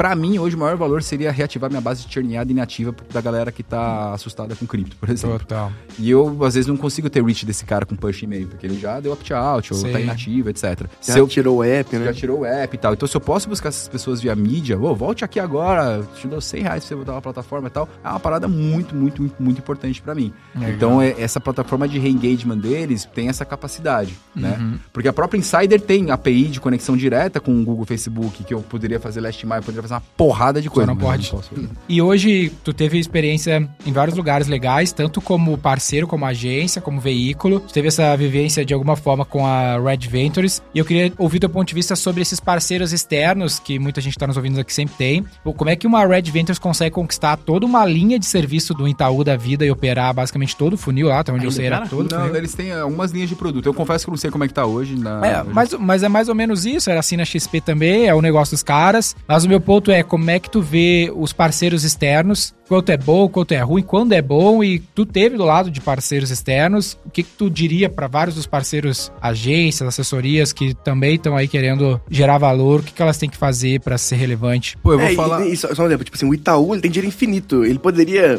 conquistar tudo, por que que ele opta em ter uma Red Ventures da vida, entendeu? Tipo... É. Independente do tamanho da empresa, tem uma coisa que nem todas as empresas vão ter, e muitas delas não vão ter, que é o capital intelectual. Então, você rodar uma operação ultra sofisticada, às vezes num lugar, você vai demorar muito tempo para rampar. Uhum. Trazer um parceiro, você pode encurtar esse tempo de rampagem. Esse é o primeiro ponto. E o segundo ponto é a negociação, por mais clichê que seja, a negociação tem que ser em success fee. Legal. Se não, acabou. Não adianta cobrar fee, eu tenho X pessoas trabalhando aqui, vou te cobrar X. Quando tu trabalhava nas agências não era assim, né? Não, não, jamais. Se eu, é. Hoje, se eu fosse um C E O de uma agência, eu ia estar em dois players. No C R M, Legal. Porque as agências... comeram bola pra caramba de até hoje não ter entrado dois pés no C R M dos clientes. Nós estamos entrando, gente. Eu entraria no C R M do cliente com a seguinte promessa: daqui eu vou operar. Qual o baseline? Baseline é dez? Tudo acima de dez, você vai me dar X por cento. Legal. Porque todas as empresas fazem C R M que nem o focinho, a maior parte delas, não extrai valor. Então o mato é muito alto. Então qualquer modelo de negócio, você chega e fala, quanto você faz com C R M por mês? Ah, eu consigo gerar cem mil. Então tá, então eu, eu vou te dar um, um F I I pra pagar o basal da minha estrutura.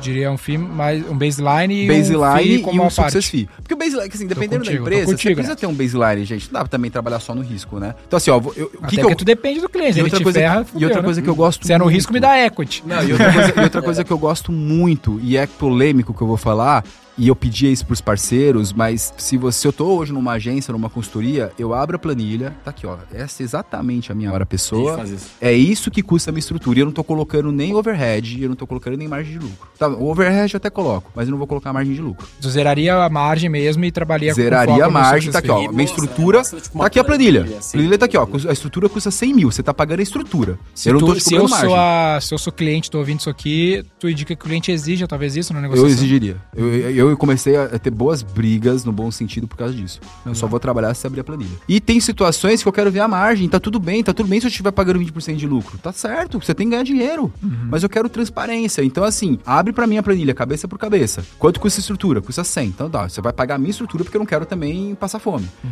Agora, vamos criar um baseline em cima de um C R M, por exemplo. Depois eu chego no outro ponto.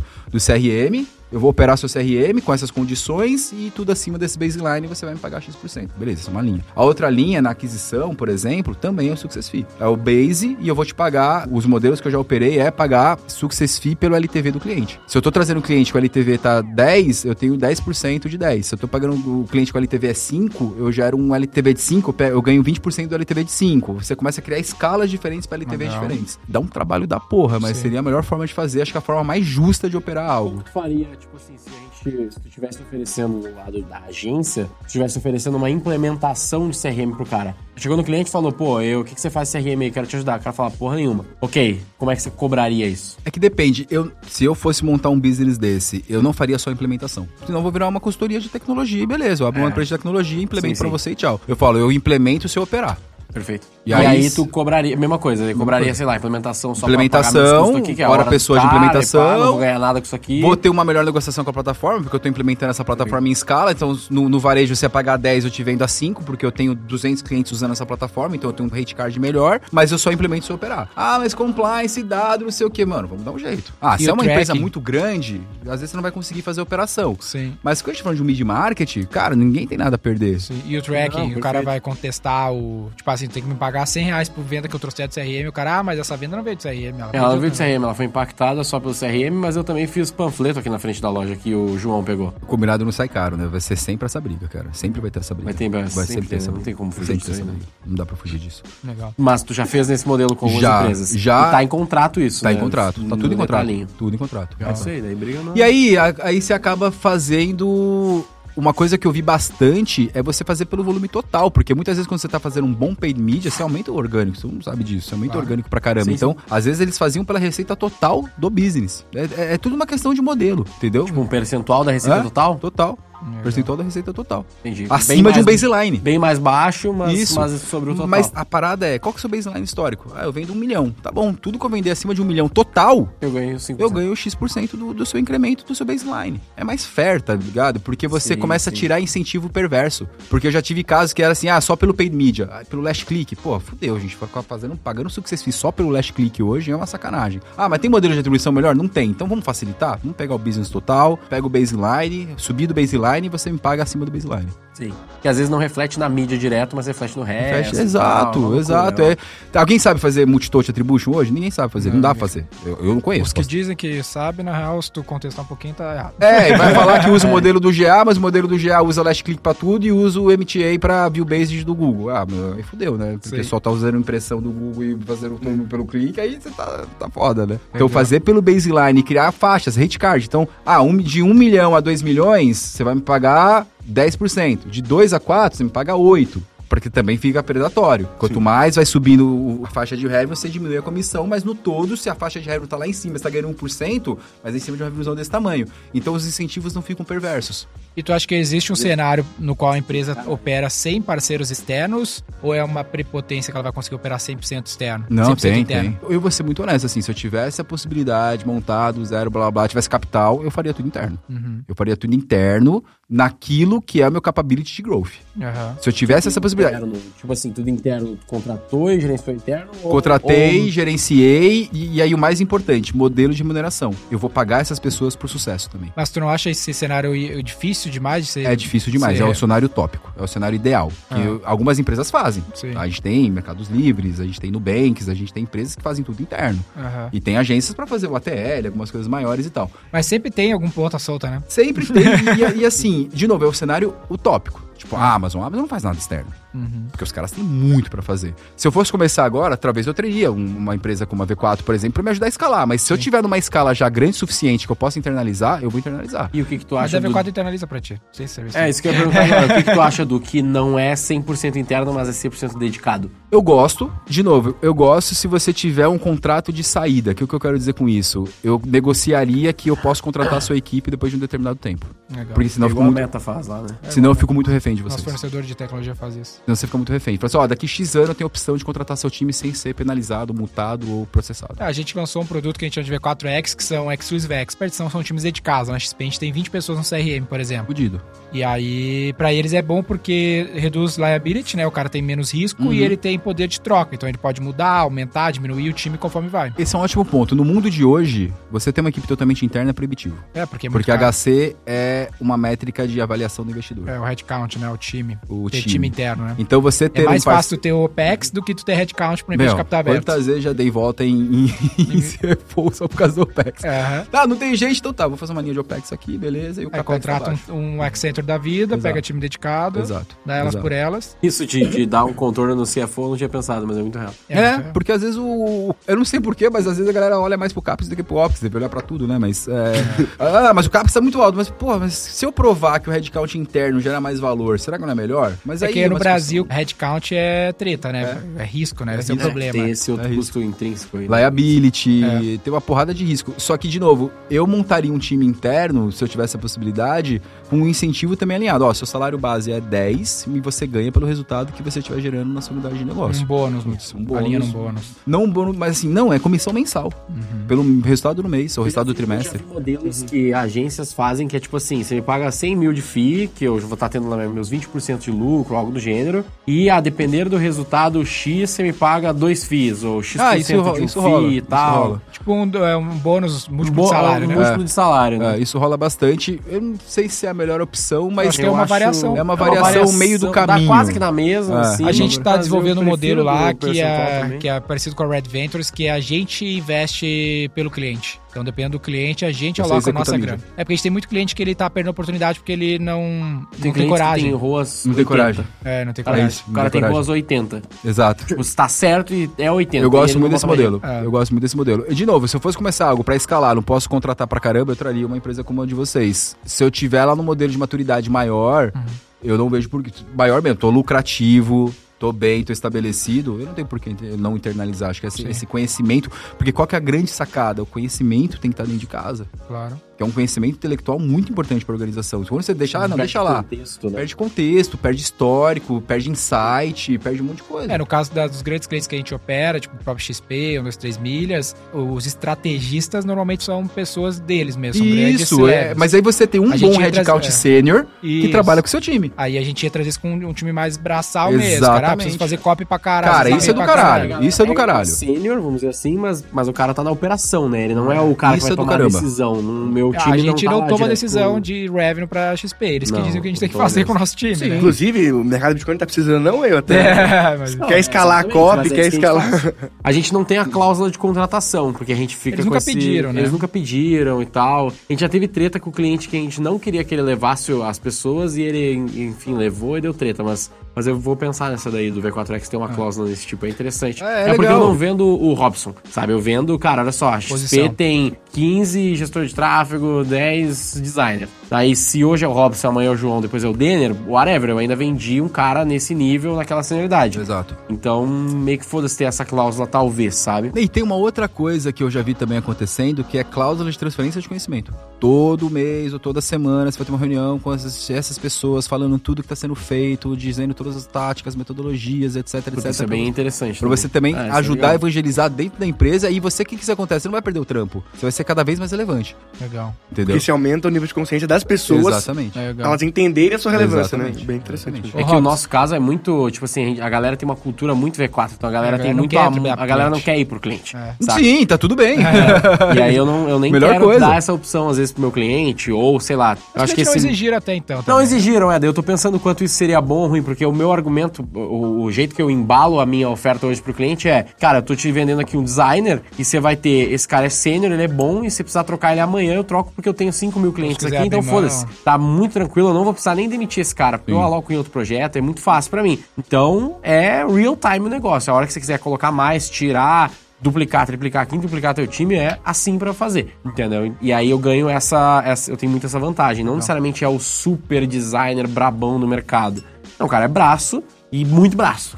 Entendeu? Robson, pra gente caminhar pro final, que tem papo pra caramba, tem muita história, mas a gente também não, não tem todo o tempo do mundo aí pra te tomar. Mas, vai pô, ter um episódio dois aí, se a é, galera gostar. Vai ter um episódio dois. Se a galera porque... compartilhar pra caralho, pode ter um episódio dois aí, o Robson volta. Se o Robson quiser, né? Maior pô, prazer. Ele que, ele que é. manda também. também. Vou te convidar pra ser co-host nos episódios aí também pô, com a gente. Pô, maior prazer, vai ser uma honra. Olha aí, tem coisa boa. Vários negócios legais aí que tu fez, de D A O e tudo mais, aí que a gente Enfim, nem entrou assunto. nesse assunto. Mas pra finalizar, acho que muita gente tá nos ouvindo aqui, o Roy Hunters, né? São Roy Hunters, são C M Os, são marqueteiros, ou contratam marqueteiros e querem exigir o melhor dessas pessoas. O que que tu diria que tu teve, tu resumiria pra galera, de, de diferencial pra atingir a função de C M O, que é o topo do capitalismo na profissão, é, além de, pô, ter tido uma baita história antes de ser C M O, né? Às vezes é só o cargo, porque mais ou menos tu fazia boa parte do trabalho nos outros lugares, e tu fez o triângulo completo, né? De veículo, cliente e agência. Só faltou trabalhar num blog. Mas você tem o um blog, porra? Tem, é, tem. Teu nosso blog também. Nosso blog, é, nosso blog é brabo. E tu conseguiu, né, o que eu, eu, acho, eu acho perfeito a jornada que tu fez e de terminar ela até agora, né? Obviamente tem um futuro aí, pra te virar o Martin Sorrell do Brasil ainda, que é e tá empreendendo, tem equity sim, agora, sim. negócio,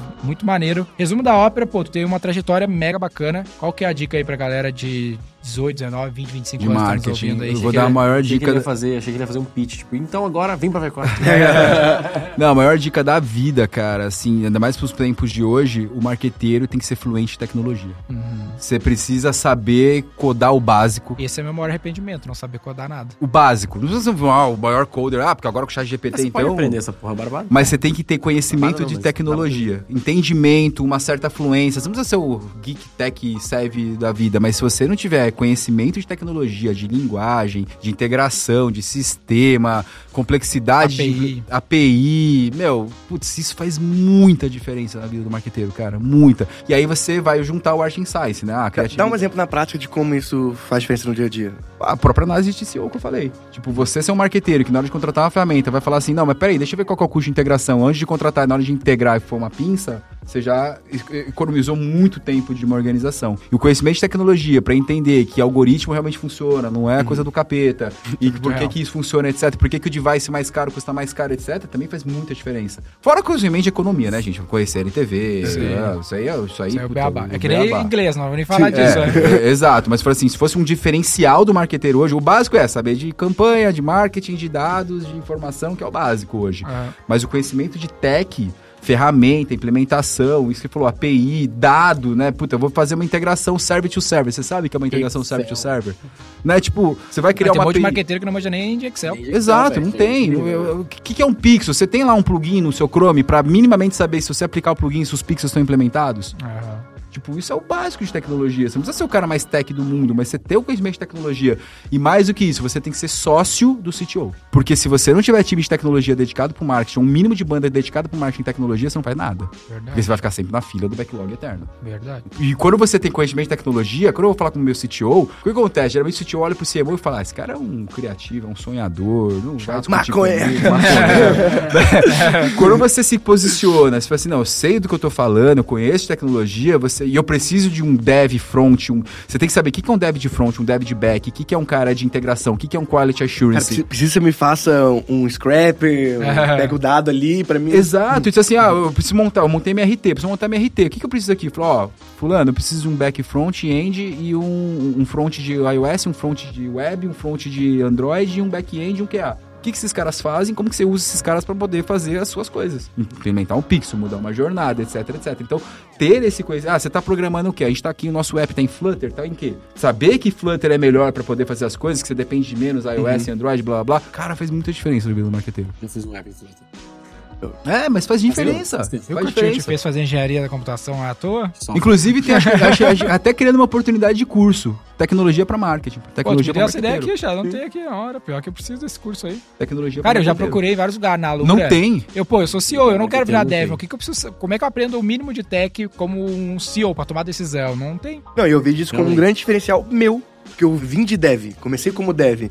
E realmente ter essa visão... Às vezes você vai falar com um marqueteiro, o cara não sabe... Não. É, o básico que é tipo assim, conversão server-side, o cara não sabe. Tipo, não, e outra porra. coisa, o, o cara de tech fala, não, pra fazer isso vai demorar três releases. Você fala, quarenta e cinco dias pra fazer isso? Mas se você tem conhecimento de tech, fala, mas se eu sei que esse negócio é entrar e mudar um código... Sim. Que quarenta e cinco dias você começa a trucar. Ih, não dá pra enganar o cara. É, às vezes é o que dá pra fazer low code, o que não dá. Exato, às vezes a galera caindo nessas exatamente. Também. E, assim, eu vim disso. Minha primeira não, faculdade exemplo... foi sistema de informação. Sim. Minha primeira faculdade foi sistema de informação. Fui até o sétimo semestre, não me formei. E eu fui fazer propaganda. Quando eu comecei com mídia digital, eu era o único mídia que sabia... Na época eu tinha plugin. Eu era o único mídia que sabia abrir um código-fonte e saber se o G A estava implementado. Se a meta-tag, se as tags, etcétera. Então isso deu muito diferença. Fora que a, essa, esse conhecimento dá visão lógica também, que é muito Sim. bom. Aqui é conectar pontos nas coisas, né? O exemplo é tu lá brigando com o nosso C T O, querendo saber por que diabos a gente não fez um determinado sistema em, em low-code. Só que eu, qualquer coisa que o C T O falar pro dele, ele vai, vai ter que aceitar, tá ligado? Porque ele não tá ligado. Se realmente fazer em low-code é a mesma ele coisa que codar, nunca dá pra fazer low-code, segundo ele. Segundo ele, nunca dá pra fazer low-code. É, enfim. Sabe outra coisa que eu estudei, que eu achei do caramba também, que me abriu muito a cabeça, estudar a cloud que você tem na sua empresa. Tipo, mano, quando eu tava no banco, eu estudei a AWS pra caramba, entendi que o Athena faz exatamente isso, que outro, que o Glue faz isso, e na hora de você até fazer as suas coisas de marketing, você fala, pô, se a gente usar Glue e Athena aqui, etc, etc, o próprio G C P, usar BigQuery, BigQuery serve pra gerar banco de dados, fazer integração com X P T O Z dentro da sua ah, cloud, não. também estudar a sua cloud e as features que tem numa cloud pra marketing, é coisa legal pra caramba. Eu acho que isso é útil mesmo. Tem, tem, tem. Bem doido. Eu acho que isso é útil. Caralho, pô. Isso, isso é útil mesmo para uma empresa que não tem app, não, Total. não é core tech. Total, super útil. É porque qualquer uma vai precisar de um C R M já qualquer entrou um na bagaça toda. Né? Qualquer uma vai usar em cloud. C D P, velho, se tu não manja dessas paradas de dados, C D P, tu vai cair em vários golpes de C D P das Exatamente. empresas de tecnologia que querem te vender ah, C D P. Para agora, o desespero, os cookies vai acabar, não é os cookies vai acabar, é o cookie third party, cookie first party não vai acabar. Então hum. se eu tenho meu cookie first party na minha plataforma de C R M, eu criei um próprio cookie first party para colocar o cliente na minha jornada, isso não vai ser deprecado. É. Então você não entra no pânico. Gente, deprecação de cookie third party, beleza, vai acontecer, faz tudo server-side. Então você já começa a ficar menos desesperados com as coisas que dá pra fazer. Mas agora o que me deixou preocupado é a Apple matando o G-Clead lá. Pô. Isso vai ser é foda. foda. Isso vai ser foda. Por é isso que eu tô falando, gente, nada contra as plataformas de mídia, mas reduz a dependência. Show de bola. Pô, vou te falar que esse episódio é o motivo pelo qual a gente criou o Roy Hunters. Tem que ser Cara, o mais técnico possível. E esse foi aí. Eu, eu usei de consultoria grátis, literalmente. É, pra mim aqui... É. Mas eu queria depois que a gente embarcasse um episódio... Se possível, né? Só pra falar... do seu universo hoje do mercado Bitcoin, que é como faz isso em Google e Facebook, né? Porque é um, é um, um monte de caminho que as empresas têm muita dificuldade em fazer, né? Vocês são muito bons em S E O, que é uma puta... demora Sim. muito tempo, mas... quando vem o resultado, ele vem muito forte, Sim. consistente. Eu tenho até curiosidade de ver o, o que mais além de S E O, né? Que eu só consigo Sim. pensar em, tipo assim, beleza, S E O, programa de indicação. Se é. quiser dar até spoilers, cita aí umas cinco coisas aí que vocês fazem. S E O, programa de indicação, e agora eu tô... A comunidade. Cara, a comunidade é uma parada que faz muita diferença. Agora eu tô criando um projeto que a gente vai escalar a comunidade, que são os embaixadores, pessoas normais. Não são os influenciadores. O influenciador também tá no jogo. Uhum. Mas assim, é como que eu dentro, como eu construo uma comunidade pra minha marca. Pode criar a sua, pode participar de comunidades. E como que eu crio um programa de embaixadores para fazer referral? E, e mais, dando um bag spoiler, mas mais ou menos assim que a gente tá desenhando. Tipo, ó, vem ser embaixador nosso, eu te pago por conta aberta. X reais por conta aberta, X por depósito. É o seu truque, eu falei. E aí eu vou te ajudar, eu vou te treinar para ser um embaixador. Beleza. Quando você atingir um tanto de contas que você abre, eu te pago um fee. Eu te pago X mil reais mais o seu variável de conta. Se você atingir outro tier, eu te pago mais fee e mais outro variável de conta. Que às e... vezes as pessoas pensam que isso não é escalável e não valorizam. Mas, pô, Uau. a Wiser Sales Plataforma, pra ela tem caramba, dez mil pessoas vendendo. Pra caramba, escala pra caramba, pra caramba. A gente fez uma vez, do nada apareceu um pico de cadastro. Um pico bizarro de cadastro. Quando a gente foi, foi até engraçado. Quando a gente foi ver, era um, man, um monte de canal de YouTube... de caçadores de bônus falando do programa de indicação do M B. Caralho. Tá certo, qualidade do cliente que veio era a melhor do mundo? Não era. Mas usar esses produtores de conteúdo que estão lá caçando bônus, etcétera, pra falar do seu programa de indicação também, já é também uma puta alavanca. Ah. Então encontrar essas coisas também é super interessante. Mas, de novo, o programa de embaixadores dá trabalho, demora, mas se você começar e uma hora se tiver mil embaixadores, são mil pessoas dando um jeito, fazendo um conteúdo. Pega o case das maquininhas. Quanta... Agora não mais porque já acabou a guerra do preço, mas... quantidade de vídeo de gente fazendo release de maquininha pra divulgar a maquininha A de, de, de, de, cartão, de, de cartão de crédito pra usar o link dela pra ele ganhar o retorno. Cara, assim, você tá enxurrado de vídeos no YouTube sobre recomendação de maquininha. É, usa aqui a do PagSeguro, isso, usa aqui a sei lá o quê, usa isso, do Mercado Pago, né? Isso, isso. isso. Então, criar esse ecossistema via comunidade, puta, é uma parada também que, assim, não Poderoso. tá no ar ainda, mas eu tô apostando pra caramba nisso. Já vi cases que funcionam bem pra caramba. É isso aí, turma. Pois Se mais. quiserem mais, o Robson aqui, pra nós vai ser um privilégio. Se o Com Robson certeza. tomar também, tomar outras partes. Outra coisa a gente até paga. Não, não, não, agora é sério. Se você realmente quer isso, é, é vai lá no perfil arroba Roy Hunter Oficial e comenta na foto que vai estar do episódio. Assim, é. por favor, quero o próximo, quero o próximo, é quero o próximo. É, se tá ouvindo, já compartilha aí. Manda pra algum grupo no WhatsApp, qualquer coisa assim, pra gente saber que vocês compartilharam com a galera. Que fica o selinho lá do Most Share. É, né? Most Share no, no Spotify, é muito legal isso. Então, cara, se, se pingaça aí, a gente vê com o Robson se ele topa mais uma. Boa, vai ser um prazer. Robson, quem quiser te encontrar é, nas redes sociais, saber mais aí, comprar uns Bitcoin. É, Robson Harada.eth no Instagram, Robson espaço Harada no LinkedIn, são as redes que eu mais uso. Inclusive, eu tomei vergonha na cara agora e daqui a umas semanas eu vou começar a produzir conteúdo mais sério e Legal. tentar melhorar a base, etcétera. Mercado Bitcoin tem, tem cupom pra galera comprar lá? Mercado Bitcoin. Abrir conta? Dá pra fazer, dá, dá pra fazer. fazer. Vamos colocar um Q R Code aqui depois, eu coloco um cupom ah, de abertura um de conta. Abriu Sim, conta do M G M. Ganha uns cinquenta pila aí, um negocinho. Sim, eu coloco cinquenta reais pra abrir conta no Mercado Bitcoin. Aí, já é. Opa, aí sim. O primeiro lugar que comprei Muito Bitcoin bom. na vida foi no Mercado Bitcoin. Então. Eu também. Eu abre também. a conta, eu vou pedir é. o Q R Code pro meu time, a gente coloca aqui no vídeo, abre a conta, cinquenta reais no tá. primeiro depósito. Fazer o primeiro depósito, lembra? Você, e você é, ó, por nada, né, gente? É cinquenta reais fazer o primeiro depósito. Isso, você é Roy Hunter, você sabe que você é C A C, né? Você entende já mecanismo. Mas eu posso fazer um depósito de um real aqui? Par... Não, a partir de cinquenta reais. Ah, então eu ah, então te é cem por cento dobra, né? Cashback. ah, Até não, cinquenta não, não, reais. Não, mas o, você, ó, você pode fazer o depósito e tirar o dinheiro depois. É uma escolha sua. Ah, mas eu tenho certeza, você vai experimentar a plataforma, vai fazer o depósito, compra lá o bendito do Bitcoin, do stablecoin, não tem por que não, não então, comprar tipo, investimento. Então, tipo, eu pego cinquenta, você completa mais cinquenta, eu já tenho cem. É isso. É, então, já vai ter cem reais de Bitcoin, já aprende como é que é brincar com Bitcoin, que é muito legal também, muito interessante.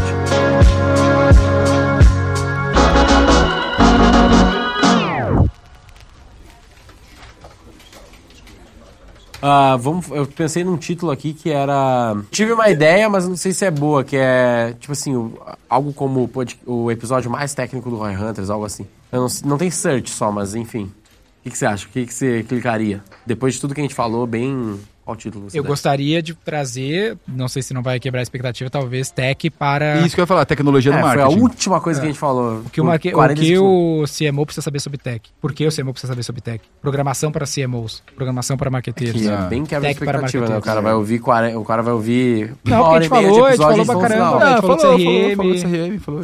Eu pensei nesse aí também, mas foi, ficou como segundo. Ou então é, por que tech é obrigatório para o marqueteiro? E aí é obrigatório em caps lock, assim. Uhum. É. Vai, pode ser. Pra manter a mesma lógica. Tudo que a gente falou, tá falando sobre tech, é. Uhum. Então, porque tech é obrigatório para marqueteiros, como escrito e na imagem. Uhum. Aí tem que mostrar as marcas, tudo que ele trabalhou, né? Não, aí põe na imagem, é... né? A gente põe na imagem. É, põe lá, Uber, Google, Facebook. Mostra as marcas todas é. que o, Itaú, que o, Mercado que o Robson trabalhou. Fechou, that's it. E aí a gente faz o... Aí coloca um triângulo, bota o rosto aí do, do Robson e um triângulo mostrando as agências, os, os veículos e os clientes que ele trabalhou. Legal, legal. Tipo, legal. Esse cara já, extra, já trabalhou em dois pontos, né? Tem que é. ter isso no texto grande pro, e é todas as marcas. É, rede do marketing. Aí, essa é boa, essa é boa. Fechou. Siga o Roy Hunters no youtube.com barra Roy Hunters e no Instagram pelo arroba Roy Hunter Oficial e faça parte do nosso grupo do Telegram com conteúdos exclusivos.